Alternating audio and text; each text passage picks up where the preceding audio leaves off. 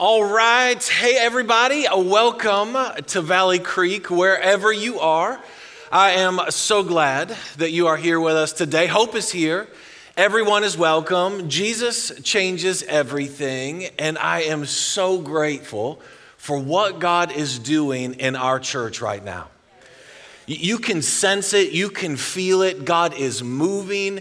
People are getting healed, people are getting saved. There are stories of life change and breakthroughs, momentum, a fresh wind, a fresh breath. And so, wherever you are, and whatever is going on in your life, can I just encourage you? Now is the time to jump in.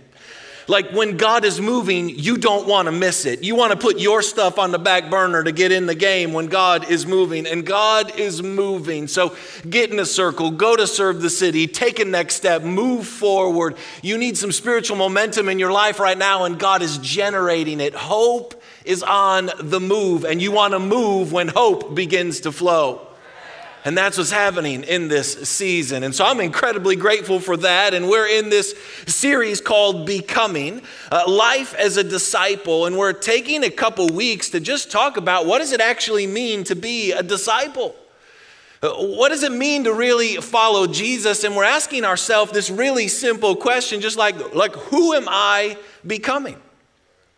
Which is a really significant question because who you are is more important than what you do. Who you're becoming is more important than what you're doing. And this is probably the most important year in your spiritual life. So it's a great question to ask. And so the question again that I just posed to you is like, who, who are you becoming? Are you growing? Are you changing? Are you maturing? Are you becoming freer and healthier? Are you growing in faith, hope, and love, righteousness, peace, and joy? Are you quicker to repent, quicker to apologize, quicker to forgive? Like, are you becoming more like Jesus? In fact, when Jesus invites us to follow him, he says, Come, follow me, and I will make you fishers of men. When Jesus invites us to follow him, what he's inviting us is to become a disciple a learner, a follower, a student, one who becomes like the one that they're following. And as we begin to follow him, position ourselves as a disciple, he begins to make us, to shape us, form us, mold us, change us into his image and his likeness. You see, discipleship is not about sin management or behavior modification. It is not about changing all the external realities of your life. Being a disciple is about learning to live free as a beloved son or daughter. It's about learning to live in the superior realities of the kingdom in the midst of the inferior realities of this world. Being a disciple is living a life of change and transformation, submitting and surrendering ourselves to the lordship of Jesus. In fact, I would say it to you like this a disciple is simply someone who is becoming who they already are in Jesus. Remember, the moment you put your faith in Jesus, you become a new creation. The Bible says you're now the righteousness of God. He's made you holy, set you apart, and now we are learning to live according to that new identity or reality.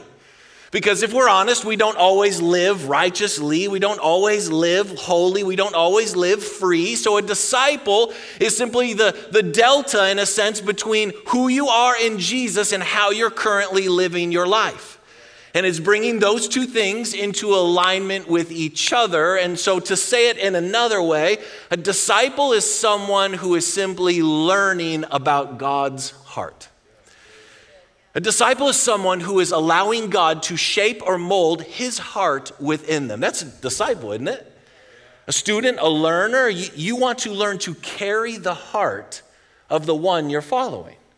In fact, Proverbs 4:23 says, "Above all else, guard your say with me, heart, for it is the wellspring of life." In other words, whatever is in your heart, it's like a river and it flows out into every other area of your life. So Whatever is in your heart is going to flow into your relationships and your finances and your work and how you do the rest of your life. And so, one of the greatest ways you can guard your heart is by allowing Jesus to form his heart within you. Because when we learn to simply carry Jesus' heart, that like a river begins to flow. Into our relationships and our finances and our work and our behavior and our life. And all of a sudden, we start to talk like, think like, act like, believe like, live like Jesus. Why? Because when we learn to carry his heart, we start to live like Jesus did. In a sense, discipleship is about allowing Jesus to just become your life hero.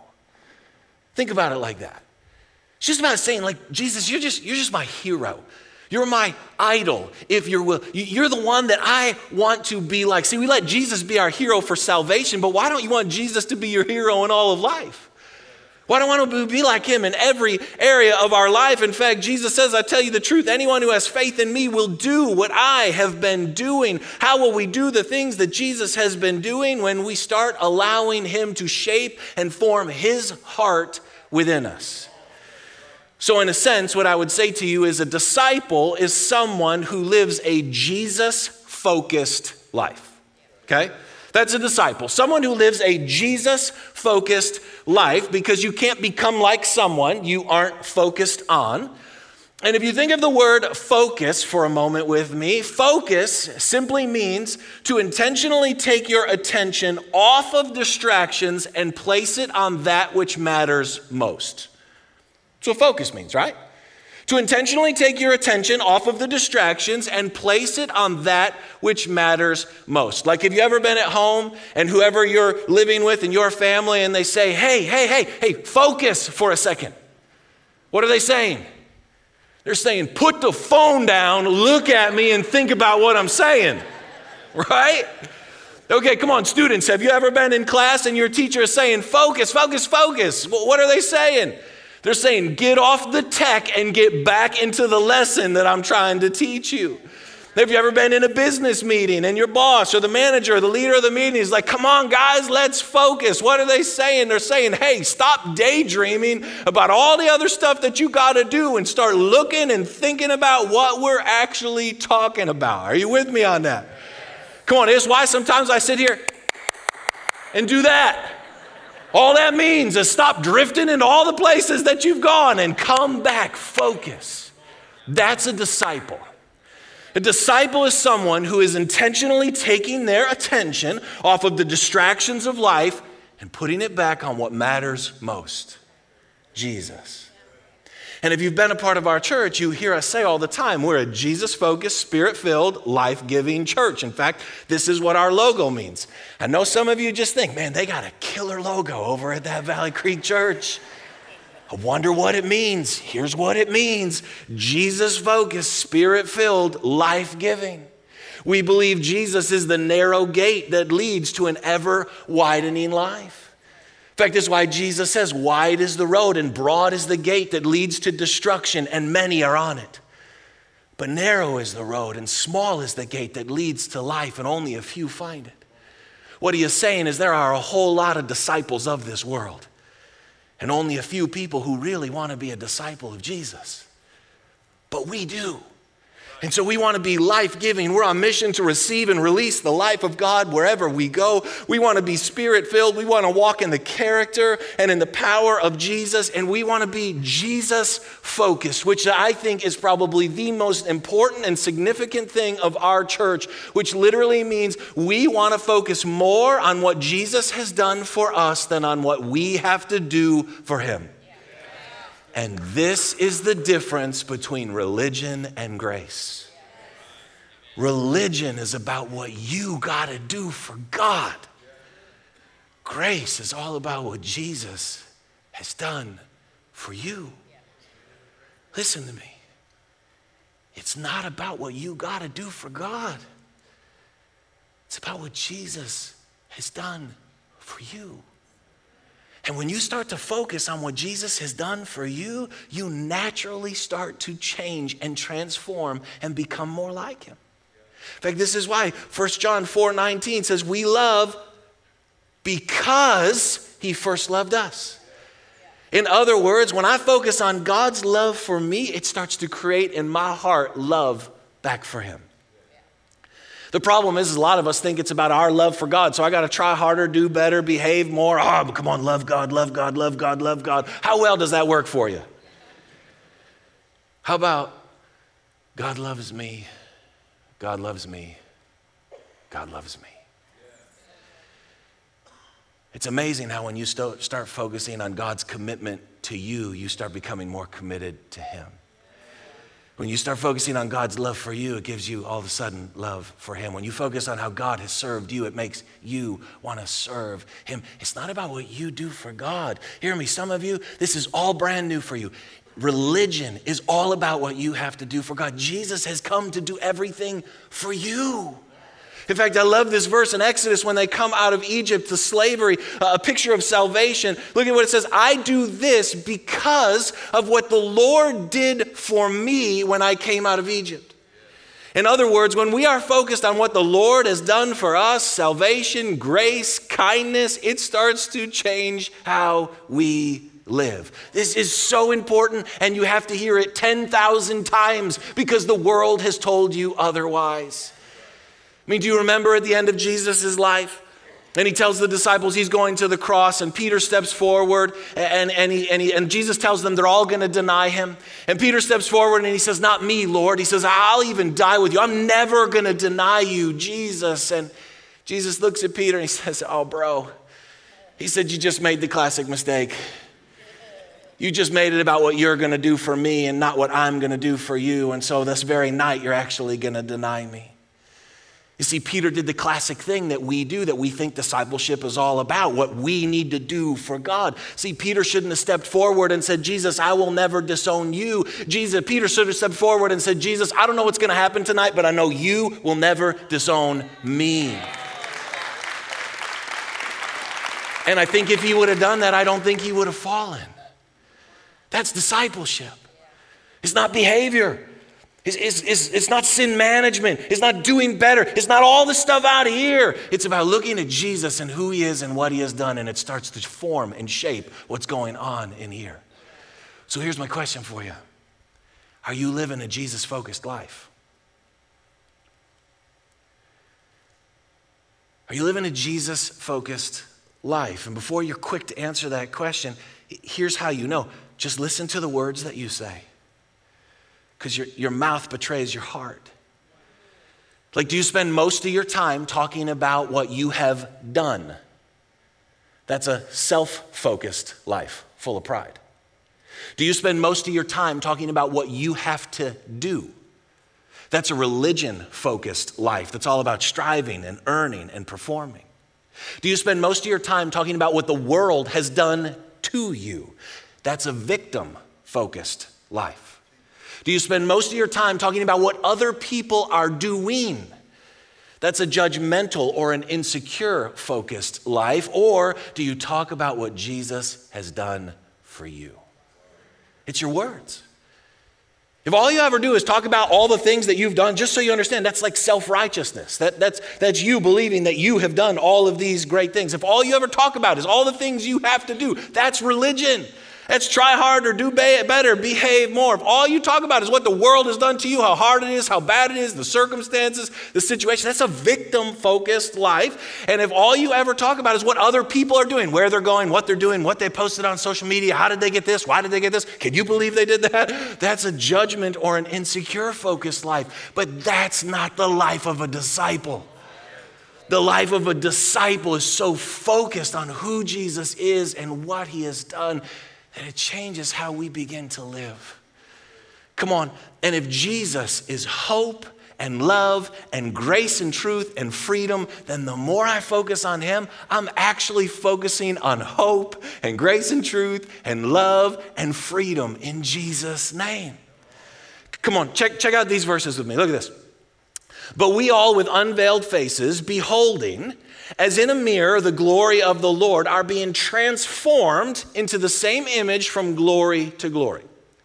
You know what that means? That means you will become like whatever you behold. You will be formed into whatever you're focused on. And so, if we behold or focus on Jesus, we get transformed into his image and likeness from glory to glory and strength to strength and victory to victory. That's God's heart for us. You are made to live in glory. All have sinned and fallen short of the glory of God, which means you were created to live in glory. Well, what is glory? It's the character and the power of Jesus being shaped and formed into his image and his likeness. And to give attention to something, it's really two things it's your eyes and your mind. This is focus. This is attention. This is beholding. It's your eyes. This is why Jesus says your eyes are the gateway to your soul. If your eyes are good, your whole body will be good, but if your eyes are bad, your whole body will be filled with darkness. So, whatever I'm looking at with my eyes is filling my life up. This is why it matters what you watch, what you stare at, what you're looking at, because it literally is starting to form and shape you. And then your mind. This is why Jesus' main message is repent, for the kingdom of heaven is at hand. Change your mind, change your thinking. Whatever is lovely and noble and true and praiseworthy and admirable, think on these things. Whatever we're looking at and thinking about, that's what we're focused on, and that's who we're becoming. Are you with me on that?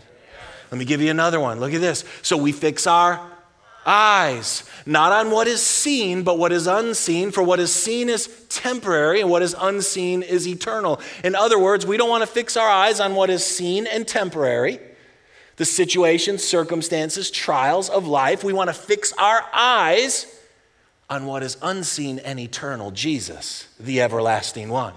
One more. Let us throw off everything that hinders and the sin that so easily entangles, and let us run with perseverance the race marked out for us. Let us fix our eyes on Jesus, the author and perfecter of our faith. Let us fix our eyes. Let us focus on Jesus, the faithful one. And as we focus on the faithful one, he is the one that begins to grow faith within us. Don't ever try to focus on your faith as a way to grow your faith. You will only fall, fall short, and get disappointed and have self condemnation in your life. Focus on Jesus, the faithful one, and He is the author of your faith. He begins to grow it and develop it before you even realize it. And it says, let us run with perseverance. Like, come on, you're, you're in a race. And when you're running a race, where do you look? Ahead. If you look down, what's going to happen? You're going to trip and fall. So when it says, let us throw off the sin and the sin, the things that so easily entangles, we don't look at the sin or the things that we're entangled by. We look at Jesus. And as we begin to run towards Jesus, those things naturally and effortlessly begin to get removed from our life because we're so fixated on Him and who He is and what He has done that it begins to change what has even entangled us along the way. Come on. Come on, you remember when Peter walks on water? That's what this is talking about. Jesus and the disciple or the disciples are in a boat and there's a big storm and Jesus comes walking on water and Peter says, "Lord, if it's you, tell me to come." Jesus says, "Come on, Pete." He gets out of the boat and he's looking at Jesus and he starts walking on water. And we get so like, wow, that's amazing. Well, Jesus says, the things I've been doing, you will do these things. So shouldn't it be normative for us to do the things that Jesus did? If we're focused on Jesus, it is. And as long as he was focused on Jesus, he was walking on the wind and the waves and the water. It says that when he saw the wind and the waves, he began to sink. When his attention went off of what mattered most, to the distractions of life, he began to sink. And as he went down and cried out for help, Jesus came over and helped him up and he said, You of little faith. See, I think that's our journey in so many ways. We get so focused on the wind and the waves and we begin to sink. When all the while, God has empowered us for a life of victory over the struggle and the sin, the brokenness and the pain and the patterns and the habits. But we will never find victory over those things by looking at them. We have to look at Him. And as we look at Him, we start to walk in victory and have authority over that stuff. And when we begin to sink, He says, You have little faith. What's faith? Faith is being sure of what I hope for, certain of what I do not see. So faith is taking my attention off of the distractions of life and intentionally placing it on that which matters most Jesus. Faith is choosing to look at the superior realities of the kingdom in the midst of the inferior realities of this world. Are you with me on that? So then the question is this based on that definition, would you say you've been living as a disciple over this last season? Based on everything I said the last 15 minutes or so, if that's the definition of being a disciple, Jesus focused, would you say, have you been living as a disciple in this past season? Because, see, if we're honest, I think this has been a season where there's been so many winds and so many waves and so much storm that we've been distracted by so many things that, if we're honest, we've probably been sinking more than we've been walking. You with me on that? So, so let, let me kind of show you something that this really helped me a while ago that might help you in terms of thinking how do we actually focus on Jesus and not get lost in the periphery, okay? So focus with me. Think about theology for a second. Think about your belief in God, what we actually believe about God, and how do we not get distracted but stay focused on that which matters most. And if you think about your theology, you can break things up into this category there are absolutes, there are interpretations, there are deductions, and then there are opinions, preferences, passions, and experiences. Okay? If you just think about theology, what you believe about God, what we get focused on, this is really how you could break it up, and this has really helped me over the years. The most important thing in your life is the absolutes. These are the things that are absolutely true. These are the things that you would die for. These are the things that you're so fixated and focused on that there is no question whether or not they're true. These are things like the Bible is the inerrant word of God. Uh, these are things like the Trinity. Uh, this is like the death, burial, and resurrection of Jesus, that Jesus is the only way to salvation, that we have been saved by grace through faith, that the Holy Spirit has been poured out. These are the absolutes of life, the absolutes of Scripture. They are true no matter what is happening in the world around us. And then there's interpretations. An interpretation is you read a passage in the Bible and you interpret it. You try to understand what God meant, what the author was meaning. And if you ever wondered where we get different denominations from, it's right about here. It's two people can read the same passage and interpret it differently. One person might read a passage about baptism and think it means full immersion, and another person might read that same passage and say, No, I actually think it means we can be sprinkled. Doesn't matter the theology. The point is, this is where we start to interpret things that, that we may not see exactly the same. And then you get further out and you got deductions. A deduction is A plus B equals C. A deduction is two interpretations that you add together and create a deduction or a conclusion. Uh, this would be like you read a passage in Daniel and read a passage in Revelation. You make two interpretations, you add them together to make a deduction or a conclusion uh, about the end times or the return of Jesus in some way, shape, or form. You with me on that? Yeah. That's where it gets dangerous. Because here's the absolute Jesus is coming back. Cool. You can make all the deductions you want. Jesus is coming back. Cool.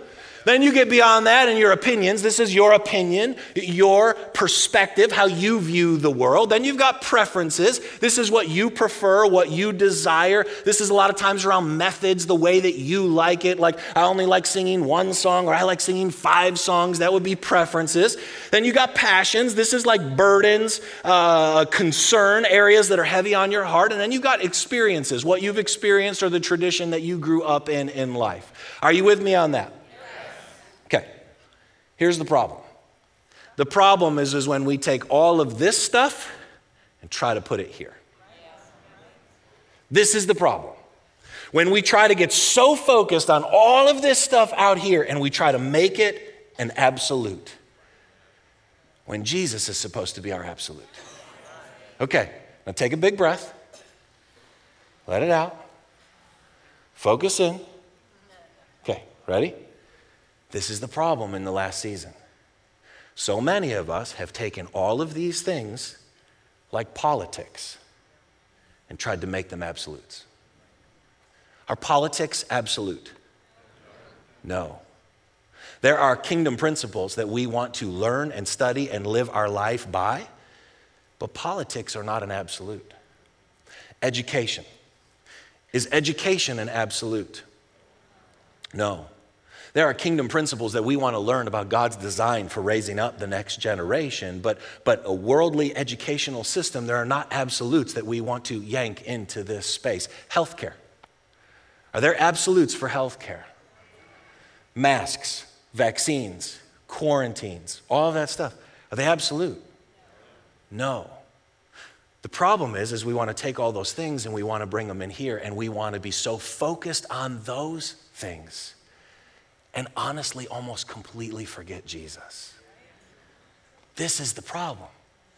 We're not disciples of politics, of education, or healthcare. We're disciples of Jesus. So we're supposed to be focused on Him. Now, here's what happens. When we take these things and we want to bring them into the absolutes, we then show up on a Sunday or are part of the online campus, and we expect that to be the main message that's delivered on Sunday.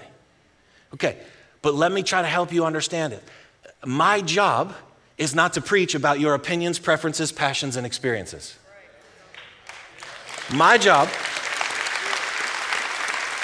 Exodus 18 and Acts chapter 6, if you don't believe me, you can look it up, is to teach the word, to pray for you, and develop leaders.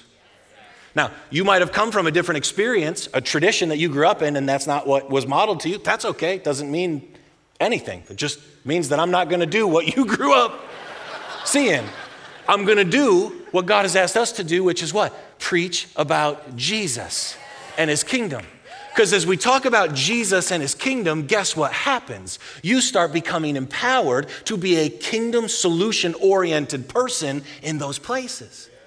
Now, what happens is we have these passions, like we're super into politics, we're super into healthcare, we're super into education. All that's great. That's why we try to train you, to teach you to be a hope carrier. The problem is, is you want us to preach on that every single week, but look, look around, or if you're online, think how many people are tuning in. If we preached on everybody's passions every single week, we would never talk about Jesus. But you're like, but my passion. Exactly. And so if you're into politics, that's great. Be a hope carrier in Jesus' name. Get involved, run for office, go help other people that are kingdom people uh, attain uh, elected roles. If you're interested in education, don't just complain about it. Get involved. Run for the school board. Uh, adopt students into your life. Mentor them. Encourage teachers. If you're super into healthcare, great. Get involved in the lives of sick people and pray for them and help them find healing. Listen, this is what we do as a church. We didn't preach about politics. What did we do? We talked about the kingdom, that we're supposed to honor those that are in authority over our life, and we went around and served all of the local governments in our area. What did we do about education? We didn't sit here and rail on the education system and all this stuff. We just got involved. We're raising up the next generation, and we try to um, bless and minister to every school district in our entire region. What do we do with healthcare? We didn't make it about vaccines and masks and quarantines and all this stuff. What did we do? We preached the absolute, which is love your neighbor as yourself. Remember that? Have you been here? Some of you over here, you think it's a big deal? Some of you over here, you think it's not a big deal? What was the thing that we preached? You got to figure out how to love you, and you got to figure out how to love you. That's the absolute. Are you with me on this? Come on, this so matters. This so matters. This is how Jesus did it.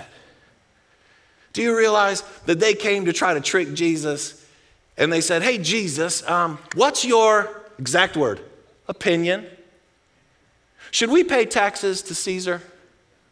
Oh, you just teed Jesus up to say everything he's ever wanted to say about the government. And he just looks at him and he says, Whose face is on the coin? They said, Caesar. Then he says, Give to Caesar what's Caesar and give to God what's God's.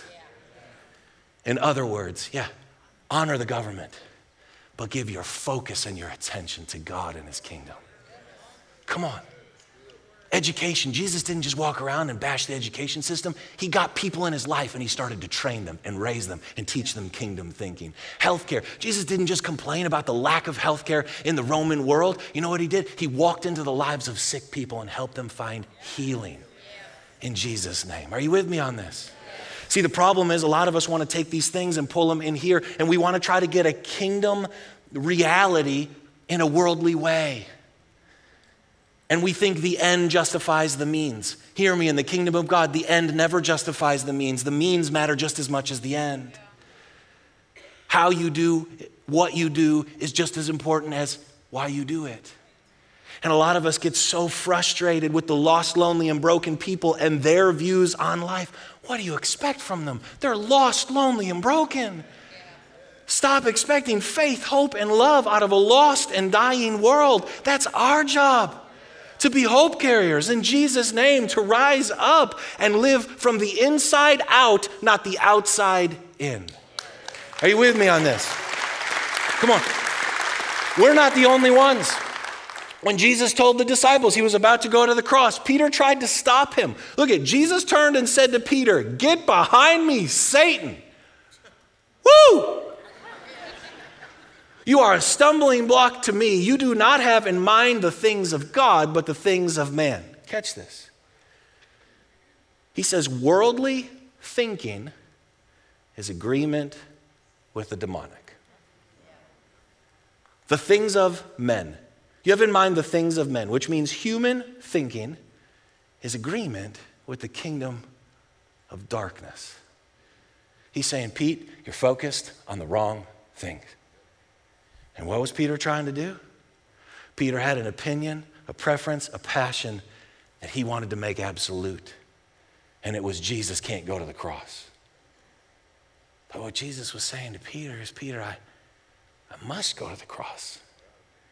And you need to think from the kingdom perspective, not the worldly lens.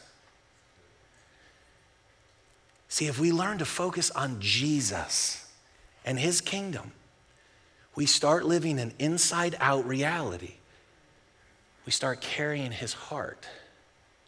Above all else, guard your heart, for it is the wellspring of life. And when we turn our attention to Jesus and who he is and what he has done, we start having kingdom interpretations, kingdom deductions, kingdom opinions, kingdom preferences, kingdom passions, and kingdom experiences in Jesus' name instead of trying to take all these worldly things and pull them into the absolute center of our life.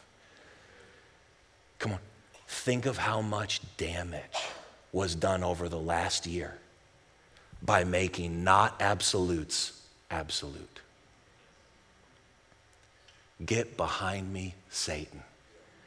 You are thinking like the world, which is agreement with darkness. Think like the kingdom. There are so many relationships and lives and destinies that got destroyed because we made the wrong things the absolutes and broke over them. Are you with me on this? That's why we want to talk about Jesus. In fact, if you say, well, where do you get that from? This is the last verse in the book of Acts. This is Paul. And here's what it says Boldly and without hindrance, Paul preached the kingdom of God and taught about the Lord Jesus Christ. That's us. That's a disciple. We want to talk about the kingdom and we want to talk about Jesus. And I want to talk about the kingdom and Jesus in such a way that you rise up to be a hope carrier in whatever passion and space that God has placed you in and actually get involved and not just want to talk about it, but actually get involved in serving and bringing the kingdom of God into that space. How do we do that? Not by railing on the passion points every single week and all these things. No, no, no. We get there by talking about the kingdom and Jesus. Come on, like our church is incredibly a generous church. If you're here, we don't talk about giving a lot. Our church is an incredibly servant hearted church. We don't talk a lot about serving. Our church is incredibly kind. I don't tell you to be kind every week, do we? What do we talk about? The kingdom and Jesus. And that starts to change us from the inside out. Come on. Look at this Romans 12. Do not conform any longer to the pattern of this world. Make no mistake about it, the world wants to conform you, mold you, press you, shape you into its thinking process. The world wants you to be its disciple. Stay with me. The world wants you to be its disciple, to be a student, a learner, focused on it.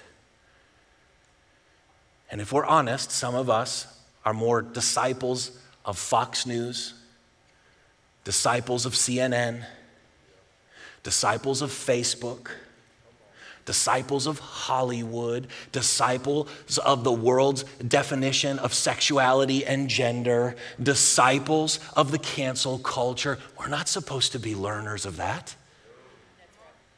We're supposed to be students, learners, followers, learning the heart of Jesus. Listen to me. You are a disciple of whatever you're the most focused on. So, what then there are you a disciple of?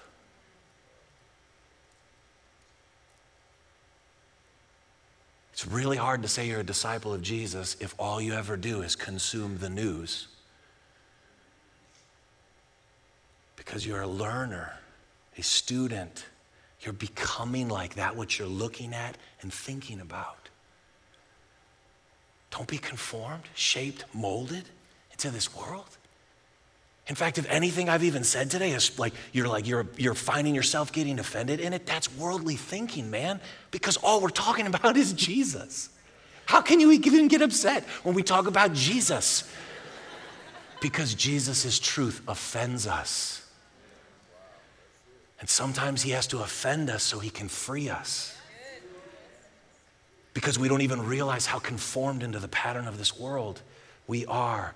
Let me pull this all together. One day, Jesus went into the synagogue, and there was a woman who was crippled and bent over. She had been shaped, broken, molded by the brokenness of this world. A woman was there who had been crippled by a spirit for 18 years. She has been so pressed down, shaped into this broken mold. She was bent over and could not straighten up at all. When Jesus saw her, he called her forward and said to her, Woman, you are set free from your infirmity. Then he put his hands on her, and immediately she straightened up and praised God. Killer story of healing, better story about discipleship. The woman is so formed into the mold of darkness, and yet when Jesus shows up and puts his hands on her, like the potter in clay, he takes the broken bends of her life and he straightens her up in Jesus' name. We get so bent into the world thinking, living, talking, acting realities. But there is no broken bending beyond what Jesus can restore. As a disciple, listen, you start where you are, but you can't stay where you are. He moves us forward and starts straightening us up, straightening us into the image and likeness of God, not the mold of this world. Last verse. For I made the decision to know nothing. That is to forego philosophical or theological discussions regarding inconsequential things and opinions while among you except Jesus Christ and Him crucified. Bam. You know what that says? It's Paul, probably the greatest disciple that ever lived. He says, I just decided I was going to live a Jesus focused life. He said, I've got opinions, I've got preferences, I've got experiences and passions, but I'm not going to let those things override that which matters most, and his name is Jesus. So, what if you started to live a Jesus focused life? What if the next time you felt lonely, instead of focusing on that loneliness, you focused on the fact that He is with you and will never leave you nor forsake you? What if the next time you're tempted to sin, instead of focusing on that temptation, looking at the wind and the waves and trying to convince yourself that you're not going to do it, what if you just took your eyes off that and looked to Jesus and realized that His divine power has given you everything you need for life and godliness?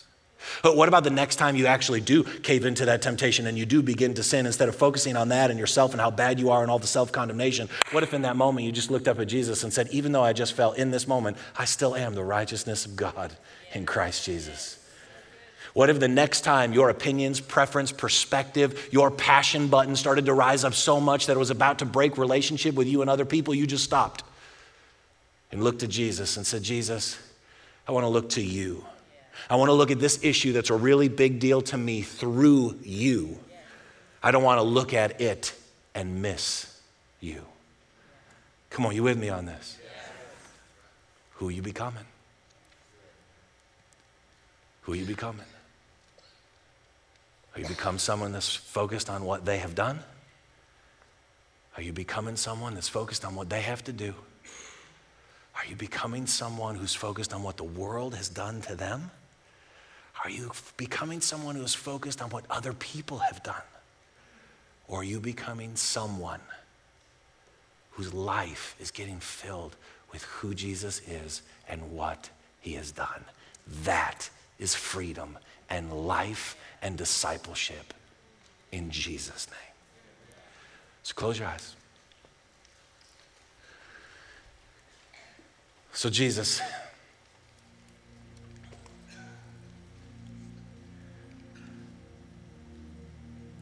we want you to be the absolute center of our life.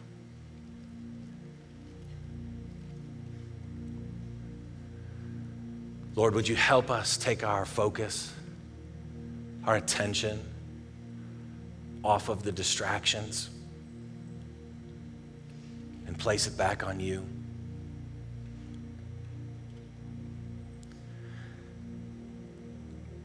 Lord, would you help the things that have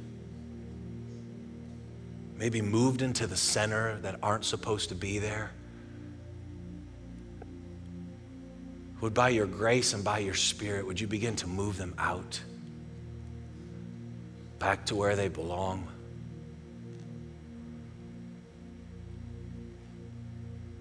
So that our eyes and our mind and our heart would be more fixated on you.